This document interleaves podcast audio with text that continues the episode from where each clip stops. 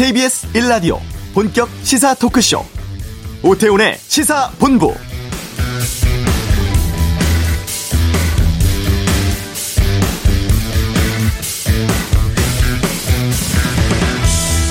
코로나19 속에서 맞는 두 번째 어린이날입니다. 친구들과 마음 놓고 뛰어놀아야 할 우리 어린이들입니다만 마스크 쓴 채 답답한 일상 이어가고 있는 모습 보면 참 미안하고 안타깝죠. 1년을 훌쩍 넘은 전염병과의 긴 싸움, 우리 어린이들의 일상을 크게 바꿔놨습니다. 학교도 제대로 갈 수 없었고 어렵사리 등교를 해도 또 체온도 재고 소독에 거리 두기에 가까운 친구, 선생님 마스크 착용 모습만 볼 수 있습니다. 함께 어울리면서 다양한 것들을 배워야 할 시기에 특별 활동도 못하고 체육대, 소풍도 쉽지 않습니다. 아이들 잘못이 아닌 이 현실이 더 미안하죠. 이 긴 터널을 지나서 아이들이 마음껏 웃고 뛰노는 일상을 맞이할 수 있도록 우리 어른들이 좀 더 조심하고 신경 쓰고 챙겨 주셨으면 좋겠습니다. 자, 오태훈의 시사본부 당연한 교육의 권리를 제대로 누리지 못하는 아이들을 위해서 발벗고 나선 학부모들의 이야기를 담은 다큐가 있습니다. 제목이 학교 가는 길인데요. 잠시 후 이슈에서 좀 어린이날 특집으로 다뤄보겠습니다. 2부 아는 경찰 한강 사망 대학생 관련 사건에 대한 관심 뜨겁죠. 의문도 많습니다. 이 사건 또 최근 문제되고 있는 불법 리딩방에 대해 짚어보겠습니다. 그냥 갈 수 없잖아. 대체 불가능한 토큰. 그게 대체 뭔데? 이 주제로 준비하겠습니다. 오태훈의 세본부 지금 시작합니다. 네. 어, 학교에 가고 싶어도 마음대로 갈 수 없는 아이들이 있다고 합니다. 특수학교를 다녀야 하는 발달 장애 아이들의 이야기인데요. 어, 이 특히 이 특수학교를 기피 시설로 인식하는 주변의 시선 때문에 아이도 그렇고 또 부모님들의 가슴에 커다란 상처를 남기고 있는 것이 현실입니다. 이 이야기를 한편의 다큐멘터리로 담은 이야기 오늘 좀 나눠볼까 하는데요. 제목은 다큐 영화 학교 가는 길이고요. 먼저 연출을 맡은 김정인 감독 모셨습니다. 어서 오세요. 네, 반갑습니다. 네, 그리고 어, 실제 영화의 주인공이십니다. 그리고 어, 발달장애 아동을 자녀로 둔 어머님 정난모님 모셨습니다. 어서 오세요. 네, 반갑습니다. 예, 김 감독님. 네. 학교 가는 길 오늘 개봉 했어요? 네, 이제 오전에 막 조조로 잠깐 같이 보고 왔습니다. 아, 그러셨어요. 네 요즘에 조조는 몇 명이나 계시던가요, 아, 관객분들이? 네. 뭐, 그래도 예, 상했던 것보다는 많이 와주셔가지고 예. 네, 감사했습니다. 음. 이 학교 가는 길이라는 영화를 어떻게 해서 만들게 되셨는지부터 좀 여쭤보겠습니다. 네, 뭐 저도 평소에 특별히 어떤 장애 이슈에 대해서 뭐 남다른 관심이 있거나 뭐 아. 감수성이 예민한 이런 사람은 절대 아니었어요. 예. 근데 이제 2017년 당시에 아. 7월과 9월 두 차례 이제 특수학교 설립을 위한 토론회가 있었는데 예. 이제 그 무릎 영상으로 굉장히 유명해진 게 9월 달에 있었던 2차 토론회였고 음. 그 앞서 7월 달에 1차 토론회가 있었습니다. 네. 그때는 뭐 언론에 그렇게 많이 알려지지 않았는데 음. 저도 이제 그 7월 즈음에 어느 날 우연히 인터넷을 보다가 네. 뉴스를 하나 딱 발견하게 됐어요. 음. 그래서 뭐 강서구에서 특수학교 설립을 위한 토론회가 있었는데 네. 제대로 해보지도 못하고 무산이 됐다. 아, 아, 아. 근데 이제 평소 때 같았으면 그냥 아, 잠깐 보고 넘겼을 텐데 네. 저도 또 이제 그때 마침 제 아이가 한창 자라고 있어가지고 어. 뭔가 교육 이슈에 대해서 조금 더 여운이 남았나 봐요. 예, 예. 그래서 아무리 그래도 대한민국에 아직도 자녀들 학교 보내는 문제로 이렇게 어려움을 겪는 부모님들이 계시다니 음. 좀 그런 생각이 들었고 마침 기사 말미에 9월달에 2차 토론회가 예정돼 있다. 그래서 처음엔 그렇게 그냥 단순한 호기심에 작은 카메라 하나 들고 네. 9월 5일 날 당시 그 2차 토론의 장소를 찾아갔던 게 어. 떻게 보면 이 학교 가는 길의 시발점이 되었습니다. 아. 근데 왜 학교 가는 길이라는 이름을 지으신 거예요? 어, 그냥 이 작품을 좀 본격적으로 해보고 싶다고 부모님들에게 이제 찾아가기 전에 간단한 A4용지 한 장짜리 기획서를 썼는데요. 그건 2차 토론 하기 전이었나요? 아, 2차 토론 후. 후에? 예, 예, 아. 예. 후에 이제 부모님들에게 한번 찾아뵙고 예. 제 프로젝트를 말씀드리고 싶어서 이제 기획서를 쓰는데 예. 그냥 자연스럽게 그 제목이 떠올랐어요. 아. 물론 뭐 이전에 외국 작품이 이제 번역돼서 동명의 그런 작품들이 있긴 한데 예. 어쨌든 뭐 단순한 물리적인 거리로서 학교 가는 길뿐만 아니라 음. 참길 위에서 굉장히 많은 일들이 있었고 그 안에 또 많은 아픔과 상처 그리고 또 어떤 부모님들의 사랑 헌신들이 다 녹아져 있다고 생각했기 때문에 네. 그냥 처음부터 그 제목이 자연스럽게 떠올랐던 것 같습니다. 음.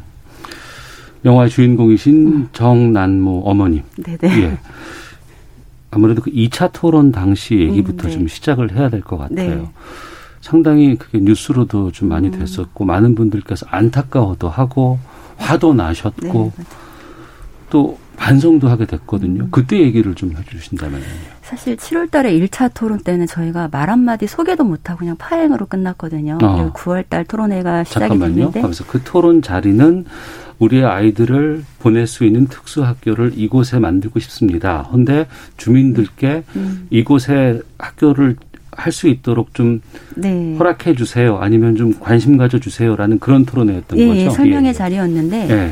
그냥 시작도 하기 전에 그냥 파행으로 끝났어요, 사실은. 어. 난무한 막 욕설과 이런 막 무자비한 말들과 그냥 할 수 없는 상황이 됐거든요. 그리고 9월 달에 다시 잡힌 거죠. 9월 예, 5일 날. 예, 예.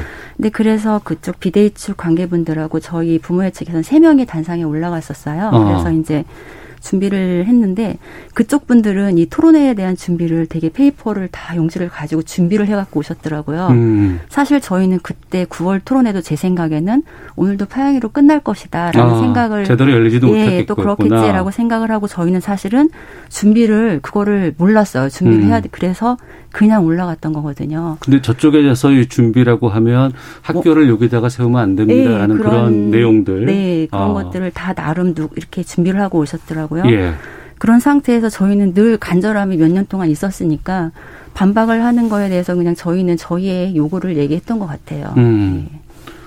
그러다가 그 굳이 거기에 집착할 필요는 없겠지만 그래도 그게 워낙에 그 각인이 음. 많이 됐기 때문에 학부모분들께서 무릎을. 어, 네. 그거는. 예. 사실은 토론회가 그 진행이 두 시간이 넘게 공방전이 왔다 갔다 하는 상황이어서 어, 꼭 해주세요 안 된다. 뭐 네, 뭐 내 입장만 얘기하는 상황이 되고 어. 서로의 말을 저희의 말을 하나도 들어주시지 않으려고 하다 보니까 예, 예. 밑에서 보고 있는 저희 어머님들도 얼마나 애가 타셨겠어요. 어. 그러다 보니까 뭘 해도 하고 싶으셨을 거예요 예, 아마도 예, 무릎을 해도 꿇어서 내가 무릎 꿇는 것쯤이야 뭐 아무것도 아니다 이렇게 해서라도 학교가 어. 세워진다면 이것쯤이야 뭐 열 번도 꿇을 수 있겠다 그런 마음이었던 것 같아요. 예. 그 2차 토론을 보고선 영화로 해야 되겠다라고 마음을 먹으신 거 아니에요? 네, 그때를 맞습니다. 그럼 보셨을 때 느낌은 어떠셨어요? 그 토론회를? 그러니까 사실 뭐 아까 말씀드렸지만 단순한 호기심으로 그냥 이렇게 가벼운 마음으로 토론회를 갔었는데 네. 아그 토론회 상황이 굉장히 아 뭐랄까 좀 초현실적으로 다가왔습니다. 그래서 촬영을 하고 있는 저도 참 여러 가지 고성이나 이런 것들이 너무 심했기 때문에 음. 촬영을 하는 저조차도 막 이렇게 다리가 떨리기도 하고 그랬는데 아. 정작 그 단상에선 우리 어머님들은 예. 너무 담대하게 이렇게 말씀들을 잘 하시는 거예요. 그래서 어. 그 쉽게 말해서 제가 촬영을 하면서도 우리 부모님께 반했거든요. 예, 예, 그래서 예. 그래서 아, 이분들을 주인공으로 꼭 한번 어. 뭔가 이렇게 만들어 보고 싶다는 생각이 거기서부터 싹 텄던 것 같습니다. 예. 철주 그러니까 아주 준비를 잘 하고 상대 쪽에서는 하셔, 주민들께서는 네. 하셨다고 하는데 또 주민들의 입장도 좀 있었을 것 같은데 뭐라고 하시던가요? 저희는 특수학교를 반대하지 않는다. 하지만 음. 내집 앞은 안 된다라는 게 주된 의견이었고. 아, 특수학교를 세워야 되는 건 충분히 공감하고 네, 이해할 만한 일이지만 내 지역은 안 된다가 아, 아. 예, 그게 이제 첫 번째였죠. 예, 그리고 예. 여기에는 한방병원이 들어와야 되는 이유들을 막 말씀하셨죠. 아, 그 자리에 네. 학교가 아닌 병원이 들어왔으면 좋겠다. 음, 그 이유는 저희 어. 지역구 의원님께서 공약으로 국립 한방병원 건립을 공약을 거셨어요. 예, 예. 그렇기 때문에 이제 더 어렵게 된 거죠. 학교 설립하는 문제가. 음. 누가 봐도 여기 교육청 부지고 학교를 지을 수밖에 없는 부지인데. 아, 그 땅은 예, 교육청 땅이에요? 예, 왜 그냐면 거기는 학교가 이미 전에가 학교였고 어. 학생 수 감소로 폐교가 된 학교였어요. 예, 예. 예.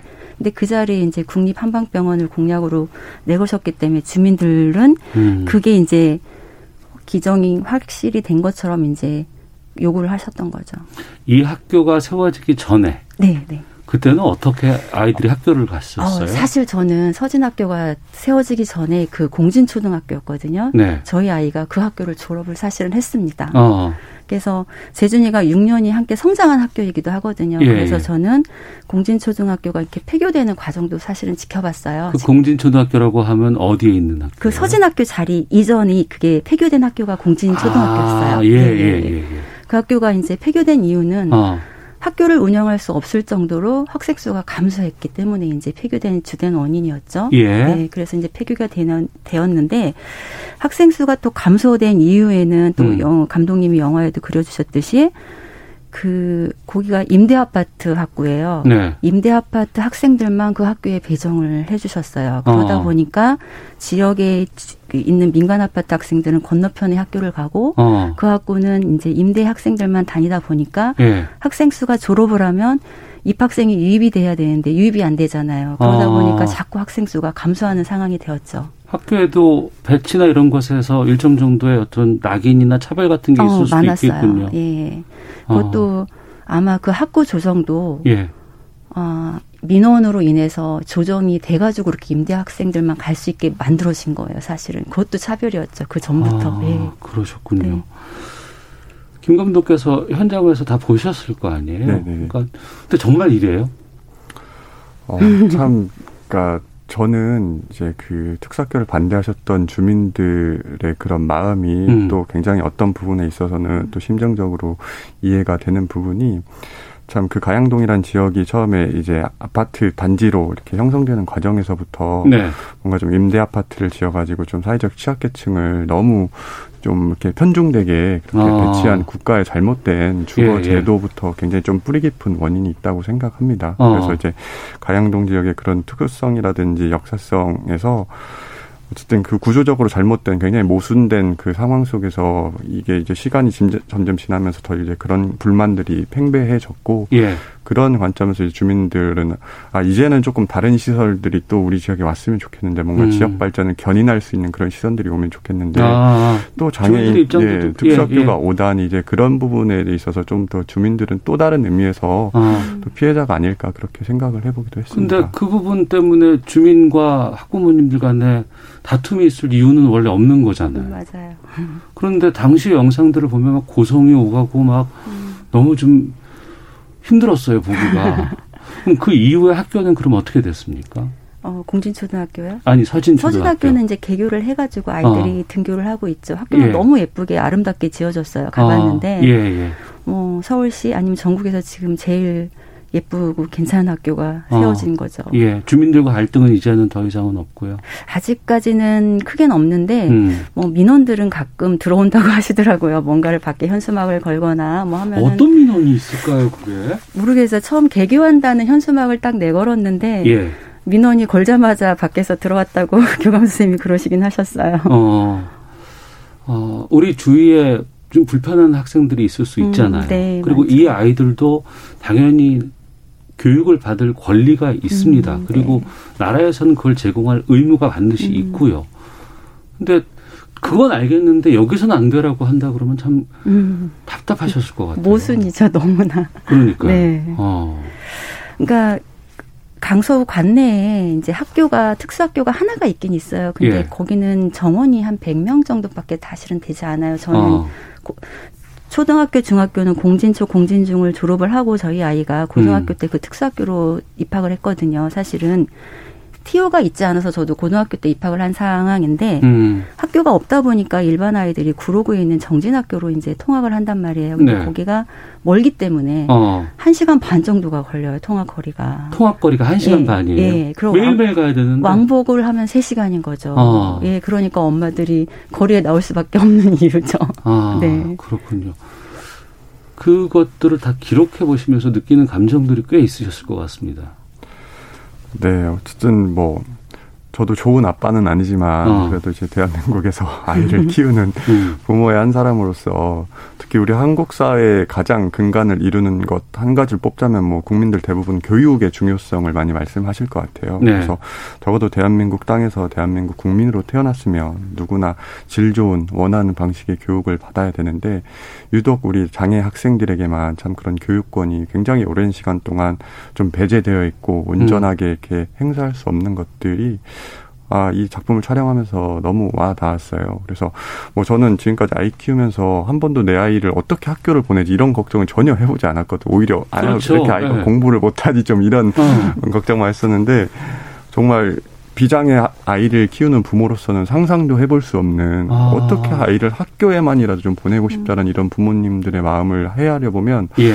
참 우리 사회가 조금 더 많은 관심과 노력을 기울여야 되지 않나 그런 생각을 해봤습니다. 네.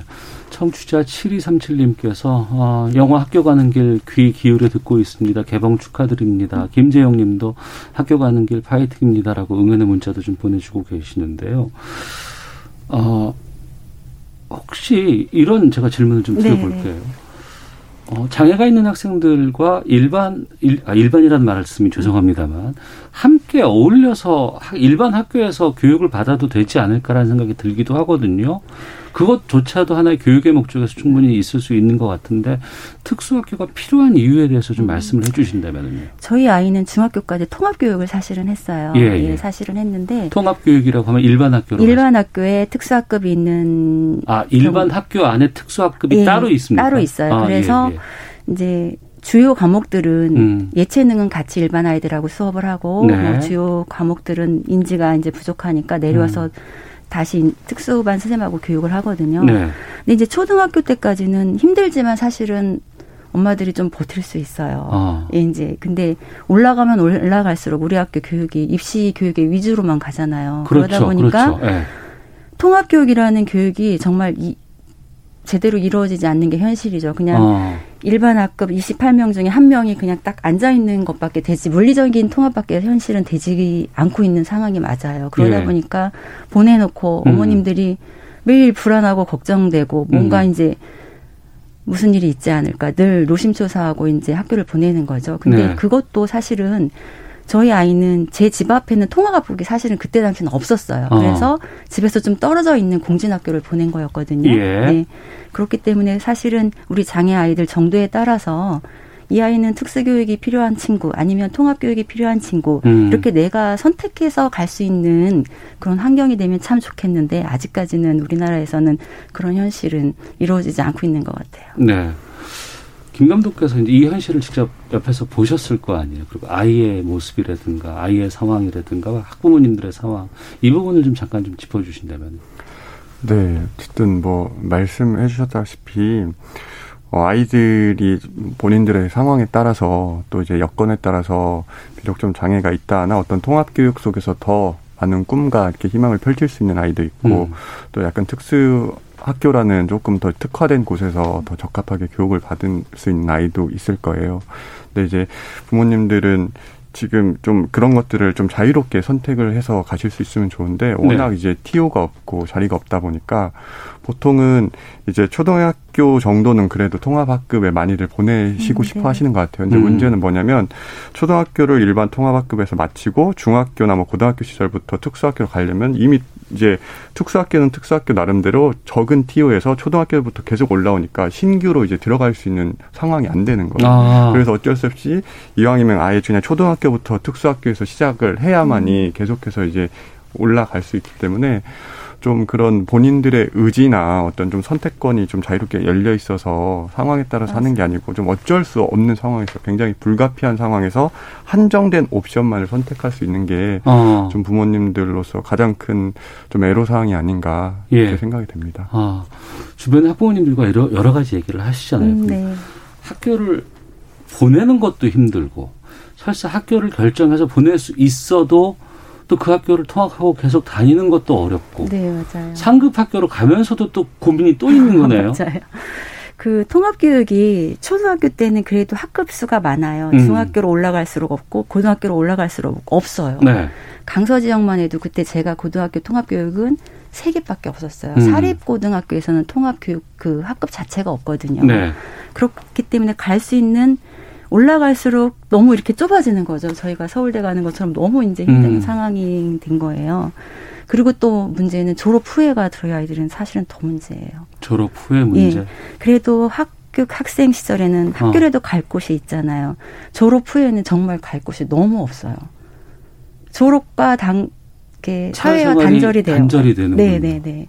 그래서 저희 아이가 23살이긴 하지만 예, 예. 올해 졸업을 했어요. 전공과를 예. 올해 졸업했는데 어.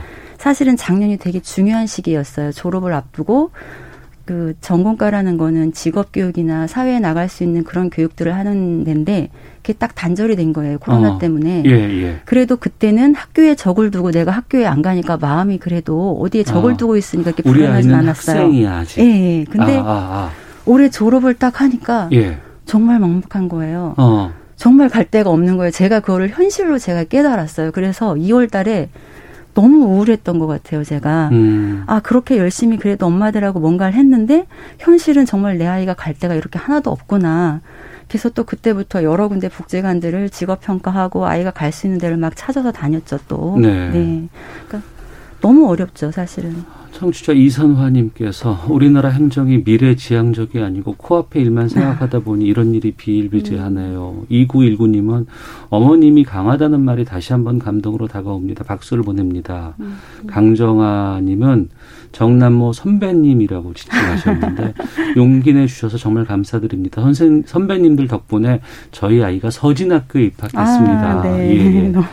아이가 학교를 너무 좋아합니다라고 말씀 주셨는데 어, 그러니까 장애가 있는 아이들이 주변에 보이잖아요. 네. 그럼 보일 때는 아유 그렇구나 또 잘 했으면 좋겠다라는 얘기를 보내지만 언제부턴가는 이 아이들의 미래가 어떻게 될까 우리가 어떻게 챙겨야 될까 이 고민까지는 안 가본 것 같아요. 감독님도 그러시지 않으셨을까요? 네, 뭐 저 역시도 뭐 그런 비슷한 생각이었어요. 그러니까 가끔 뭐 우연히 뭐 지하철에서건 길거리에서건 뭐 장애 학생들을 만나면 아 그냥 그런가 보다 했는데 음.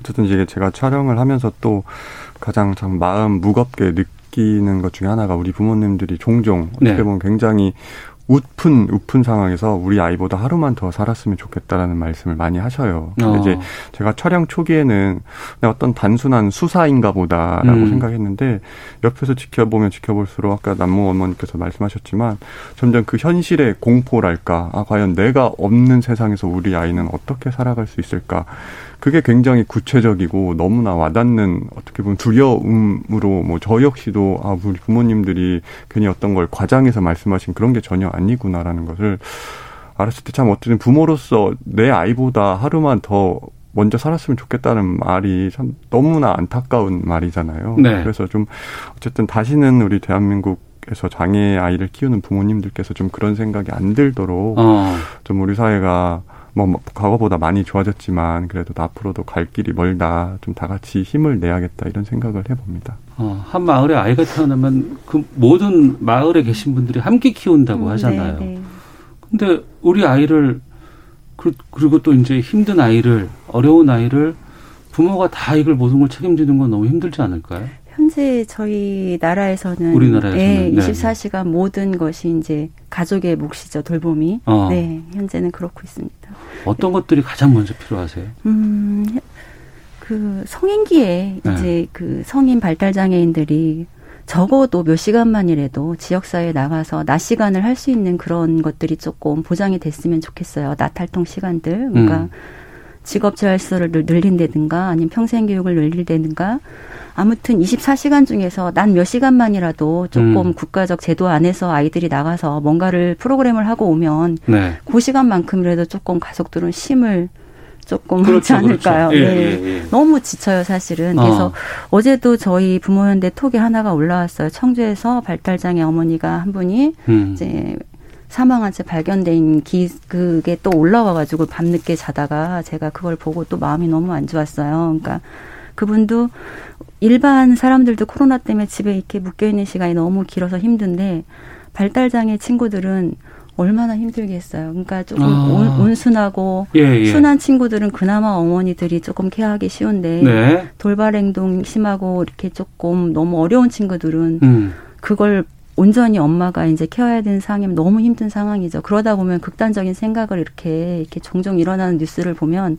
너무 안타까워요, 사실은. 아. 제대로 된 환경에서도 바깥 생활이 음. 쉽지 않은 상황인데 이 코로나 때문에 네, 너무 힘든 상황입니다, 아, 사실은. 그렇군요. 청취자 김남성님 장애인 가족으로서 한마디 하자면 장애인 가족이시네요. 음. 대한민국의 학교는 장애 아들에게는 장애 아들에게는 지옥입니다. 저와 제 아이 정말 죽을 고생을 했습니다. 음. 통합 교육으로 일반 학교를 보내시더라도 부모님들이 정말 세심히 아이를 잘 살펴보셔야 합니다라고 의견도 보내주셨는데요. 그렇습니다. 아니 뭐 아이를 낳고 키우고 이렇게 자라는 모습을 보다 보니까 어 우리 아이가 좀 독특할 수 있겠구나라는 걸 인식할 때가 있고 또 그렇게 해서 또 잘 키워보려고 하지만 그 제약이 너무나 많고 음. 어렵다고 한다 그러면 이 힘듦을 누가 오롯이 다 견딜 수 있을까라는 좀 생각이 드는데요. 자, 오태훈의 시사본부 오늘 어린이날 맞아서 다큐 영화 학교 가는 기회를 말씀 나누고 있습니다. 어, 이 시각 교통 상황 살펴보고 돌아와서 다시 한번 두 분과 함께 말씀 이어가도록 하겠습니다. 교통정보센터 연결하겠습니다. 오수미 리포터입니다.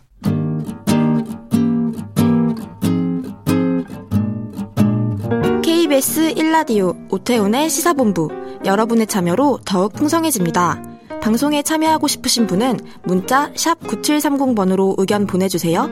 짧은 문자는 50원, 긴 문자는 100원의 정보 이용료가 붙습니다. 애플리케이션 콩과 마이케이는 무료고요. 시사본부는 팟캐스트와 콩, KBS 홈페이지를 통해 언제나 다시 들으실 수 있습니다.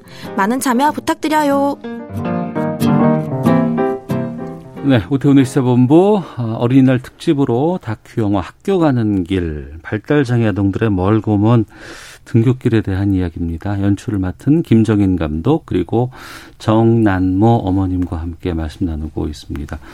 앞서 아이 서진학교 보냈다고 선배님이라고 하신 강정아님께서 어, 영화 막연하게 슬프기만 하거나 그랬으면 보기 힘들었을 텐데 재밌는 부분도 많았습니다. 보신 것 같아요. 네. 이거는 발달 장애 키우는 부모로서 선배님들의 모습을 보면 위로받는 부분도 많았습니다. 감독님 고맙습니다라는 의견도 주셨는데 김정인 감독님, 네. 영화 찍으면서 그 일반인들을 대상으로 이제 다큐 영화를 계속 관조적으로 찍으신 거 아니에요? 네, 네, 네. 좀 어려웠던 점도 좀 있을 것 같은데요, 연출하면서.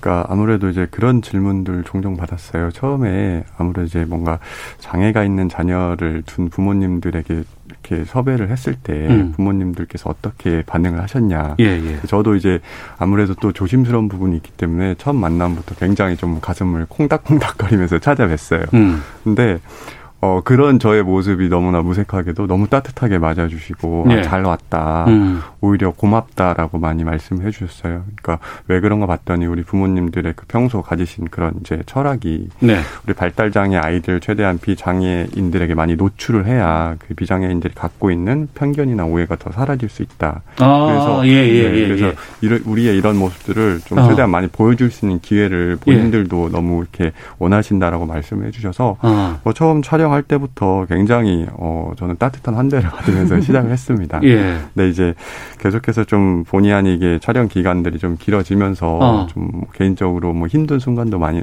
있었지만 예.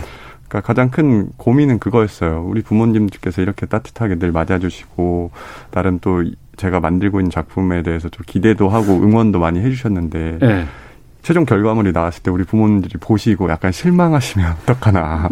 내가 그렇게 열심히 노력했는데 네. 작품이 왜 이래? 이렇게, 마, 이렇게 많이 도와줬는데 뭐야 예, 예, 이거 이렇게 예, 예. 하실까봐 어. 늘 이렇게 그게 조바심이었어요. 그래서 이제 제 역량에 대한 의구심이 늘 아, 아, 아. 어, 제일 아. 작품 하는 내내 컸던 것 같아요. 네. 근데 이제 그럼에도 불구하고 제가 늘 촬영할 때마다 계속해서 항상 또 응원해 주시고 어. 격려해 주셔서 뭐 비록 부족하긴 하지만 그래도 네. 좀 이렇게 마무리할 수 있었던 게 좀 가장 저한테는 감사한 부분인 것 같습니다. 어, 저는 직업으로 이제 카메라를 하는 좀 익숙한 직업을 갖고 있음에도 불구하고 뭐 촬영이 있다거나 이렇게 되면 좀 신경 쓸 수밖에 없거든요. 어머니 힘들지 않으셨어요? 사실 저희는 뭔가를 찍으신다고 할 때 의도적으로 뭔가를 하진 않았고요. 네. 저희가 하는 행사에 그냥 음. 감독님이 카, 메라 들고 그림자처럼 저희를 그냥 졸졸졸 쫓아다니시면서 아 나중에는 인지 안 하셨군요. 예, 인지를 그냥 없는 사람 취급하고 그냥 저희는 사실은 다녔어요. 어, 어. 그렇기 때문에 화면에 정말 저와 지금 현재 다른 모습들이 나오는 것도 보고 깜짝깜짝 놀라고 막 이랬거든요. 어. 이제 너무 낯선 모습들도 예, 보이고. 예. 어. 처음에 이제 개봉 DMZ 시사회 때 개막식이라 저희도 처음 이제 영화를 접할 때 예. 저는 처음 드는 생각이 3년을 촬영을 하셨는데 3년. 예, 99분이라는 시간 안에 어떻게 압축을 하셨을까가 너무 궁금했던 거예요. 아, 그건 원래 일이라서 어쩔 수 없어요. 감당해 어떻게 그렸을까? 예, 근데 예. 생각외로 어. 너무 이제 저희들만의 얘기만 다뤘으면 너무 뻔한 얘기가 될 텐데 그러지 않으셨더라고요. 그래서 그게 어. 너무 감사했어요. 예, 예, 예. 그러니까 저희 지역사에서 일어나고 있는데 음. 뭐 관심이 없거나 굳이 저희가 알려고 하지 않았던 내용들까지 이렇게 다뤄주셔가지고 음. 영화가 조금 폭넓게 그려지고 모든 사람들이 봐도 그냥 너무 저희한테 편향되지 않았기 때문에 어, 의미 있는 영화가 될 것 같다는 생각을 딱 했거든요. 그리고 네. 처음 봤을 땐 너무 낯설었지만 음. 두 번째 볼 때부터는 이제 그 인터뷰하신 어머님들의 음성도 들리고 감정이 전해져서 많이 울었던 것 같아요. 두 번째부터는. 네. 네. 그러니까 영화가 잘 나온 거죠? 예, 잘 나왔다고 저는 자부합니다. 꼭 보셔야 돼요. 알겠습니다. 그, 그 부분 있잖아요. 그러니까 마음으로는 이해가 되고 머리로는 이해가 음. 되는데 정작 내일이 돼버렸을 때는 어우 난 힘들어. 내 옆에는 없었으면 좋겠어. 아니면 내 왜가 내 왜 내가 이 일에 매여 있어야 되지라는 것들. 근데 그게 이제 우리는 내일이 아니면 어 저 사람들 왜 저래라고 이제 불편하게 음. 보지만 현실로 다가왔을 때 지역 이기주의라든가 님비 현상이라든가 이런 부분들을 존재할 수밖에 없 지 않나라는 생각이 들기도 하거든요. 이건 김 감독께서 좀 풀어주세요. 네, 뭐, 저 역시도 좀 그 부분들을 다시 한번 좀 말씀을 드리고 싶은데. 예. 그러니까 우리 그 오랜 기간 또 이제 촬영을 하면서 저도 지켜보니까 그 반대하셨던 분들의 마음도 좀 어느 정도 더 많이 이해되고 공감되는 부분도 있었어요. 그래서 어. 이 작품을 보시고 또 이 서진학교 설립 과정에 대해서 또 알, 알고 계셨던 분들도 행여나 그 반대하셨던 분들을 그냥 너무 무분별하게 에이, 굉장히 저 사람들 나쁘다 음. 그냥 뭐 비난하거나 그 사람들을 좀 너무 이렇게 비판적으로 바라보시지 않으 셨으면 좋겠고 네. 좀 우리 사회의 커다란 구조 속에서 음. 모든 구성원이 좀 함께 되짚어보고 예. 좀 교훈을 얻어서 다시는 반복하지 말아야 될 그런 음. 아픔들이 있거든요. 예, 예. 그래서 좀 그런 부분들을 폭넓게 봐주시면 좋지 않을까 좀 그런 바람도 같이 갖고 음. 있습니다. 학교가 세워지고 나서 이제 지역 주민과도 다시 좀 만날 기회가 있으셨어요? 아직은 없었어요. 어. 없었는데 네. 얼마 전에 시사회에서 같이 어. 학교 다녔던 학부모를 만났어요. 아 그러셨어요? 예, 어, 이제 그 어. 그 어머니하고는 가까이 지냈는데 네. 아무래도 그 어머니 입장에서는 학교가 자기가 나온 아이 학교가 초등학교, 중학교가 다 폐교되는 과정을 이제 겪었기 때문에 이제 음. 많이 속상하시죠. 그래서 그 같이 학교 다녔던 어머님들이 이제 조금 반대했던 것들은 사실은 저는 크게 제 마음속에 이렇게 담아두거나 이렇게 음. 있지는 않거든요. 네. 저는 그 학교를 다녀서 누구보다 그 지역사회의 그걸 잘 이해하고 있기 때문에 음. 사실은 안타까웠지 막 미워하거나 막 이렇게 원망하진 않았던 것 같아요. 너무 현실이 안타까웠죠, 저는. 네. 네. 이전에는 밖으로 나오지도 못했었을 것 같아요. 과거에는 한참 음. 과거 전에는 그러다가 이제 나와서 아이들과 같이 어울리게 음, 네. 되고 생활을 해야 되고 교육을 받아야 되는 게 당연한 게 음. 됐습니다. 네. 근데 그러다 보면 시설이 더 많이 필요해져야 되는 상황이 오는 거 아니겠어요? 어, 우리 아이들이 이용할 수 있는 지역사회에서 멀리 가지 않고 그냥 지역 예, 예. 주민들과 함께 이용할 수 있는 공간들이 많이 생기면 좋죠, 사실은. 어. 근데 많이 부족하죠, 지금. 어, 턱없이 부족하죠, 사실은. 네. 뭐가 제일 많이 힘들어요? 저희 그러면? 강서에도 평생교육센터가 생겼는데 수용 네. 인원이 30명이에요. 어, 그리고 그게 5년 이용 기간이 있어요. 그러다 어. 보니까 영원한 건 없는 거예요, 사실은. 그러니까 국가적 제도 안에서 우리 음. 아이들이 이렇게 연령 올라갈수록 뭔가 제도권 안에서 이용할 수 있는 것들이 음. 좀 국가적으로 많이 필요한 상태긴 해요. 근데 지금은 거의 전무하다고 보시면 됩니다. 네. 취업이라든가 이런 부분까지는 어떻게? 아, 사실 저희 아이가 네 살 때 조기 교육을 이제 복지관에 갔을 때 지금 제가 이렇게 돌이켜 보면은 저희 아이는 그때 당시 저는 제 아이가 치료를 열심히 하면 나아질 거라는 생각을 했, 어리석게도 그런 생각을 하고 있었던 거예요. 어. 발달장애 영역에 대해서 저도 정말 무지했고. 예, 정보도 많이 없었고. 없었고, 예, 예. 소통할 예. 그런 때는 없었어요. 그런데 음. 그때 당시 지금 현재 재준이 나이의 그 친구들이 보호작업장에서 이제 쉬는 시간에 나오는 거예요. 그러면 저는 그때, 어머, 우리 아이도 저렇게 되는 거야. 그렇게 생각을 했었어요. 막연히 정말 몰랐죠. 근데 그 친구들은 너무 훌륭한 친구였던 거예요. 직업을 갖고 있는 친구였잖아요. 지금 아, 돌아보니까 우리 아이가 저렇게 클까봐라고 걱정했던 그 모습이 너무나 대견한 모습이었군요. 네, 지금 보니 너무 훌륭하게 어. 자라서 직업을 갖고 있는 청년이었던 거예요. 네, 네. 근데 저도 아이를 키우면서 부딪히고 깨지고 배우고 이렇게 자꾸 이렇게 지금의 제가 된 거지 어릴 때부터는 사실 지금의 저는 아니었거든요. 사실 어. 자존감 저도 바닥이었고 어떻게 음. 해야 되나 막연히 걱정만 하던 엄마였거든요. 사실은. 네. 장애는 틀림이 아니고 다름이고. 네. 그리고 일을 함에 있어서 장애는 없다는 음. 그런 것들 아침에 출근하면서 많이 듣거든요. 학교 가는 길을 통해서 좀 김 감독께서 우리 사회에 좀 보낼 메시지 같은 것들을 꼽아 주신다면. 어쨌든 뭐 작품이 감독 손을 떠난 이상 뭐 음. 모든 것은 오로지 이제 관객분들의 해석과 관객분들이 이제 받아들이는 것이지만 예. 그래도 작은 소망이 있다면 음. 이제 우리 사회가 점점 더 많이 이렇게 어떤 뭐 계층이라든지 계속해서 조금만 나랑 뭐 수준이 다르다 이러면 또 일단 먼저 선을 긋고 아 너는 여기까지만 어울릴 수 없어. 좀 이런 어, 경향이 많아지지 않나 하는 그런 좀 우려가 있습니다. 네. 그런데 뭐 저는 우리 학교 가는 길을 통해서도 마찬가지지만 우리가 어느 길이든지 함께 걸어갈 수 있다면 음. 그런 뭐 실수를 최소화하고 정말 바른 길로 갈 수 있을 것 같아요. 그래서 네. 나랑 다르다고 해서 누군가를 배척하거나 멀리하거나 이렇게 하기보다는 음. 그 사람의 뭐 물론 단점도 있을 수 있겠죠. 마음에 들지 않는 부분도 있을 수 있겠죠. 하지만 좀 더 긍정적으로 바라보고 우리가 좀 함께 손을 잡고 좀 걸어갈 수 있는 그런 모습이 되었으면 좋겠습니다. 그래서 저부터도 솔직히 그런 부분을 잘 못하고 있는데 네. 이 작품을 만들면서 좀 나도 좀 더 열심히 반성하고 노력해야겠다 이런 생각을 좀 하고 있습니다. 재준이가 이제 몇 살 됐다고요? 23살이요. 23살. 4살 때 처음 하셨고. 아니요. 저는 27개월 때부터 어. 치료실을 그때부터 지금까지 아이의 교육을 특수교육에 맞춰서 하고 있어요. 두 돌 지나고부터 저는 진단을 바로 받았어요. 예, 두 돌 지나고 네. 나서. 그러니까 앞서서도 선배님이라는 호칭이 네, 네. 나왔었는데 지금 많은 분들이 이제 이 상황 처음에 재준이의 두 살때 음.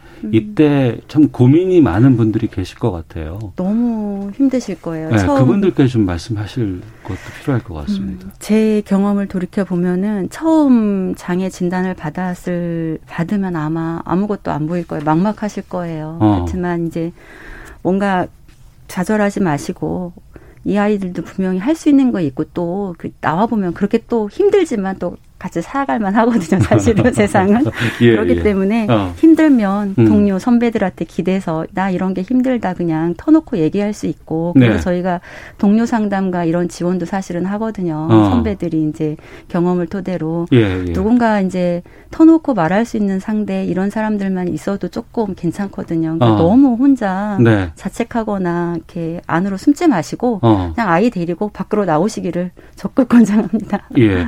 아이고, 문자가 많이 와서 좀 소개를 좀 해드릴게요.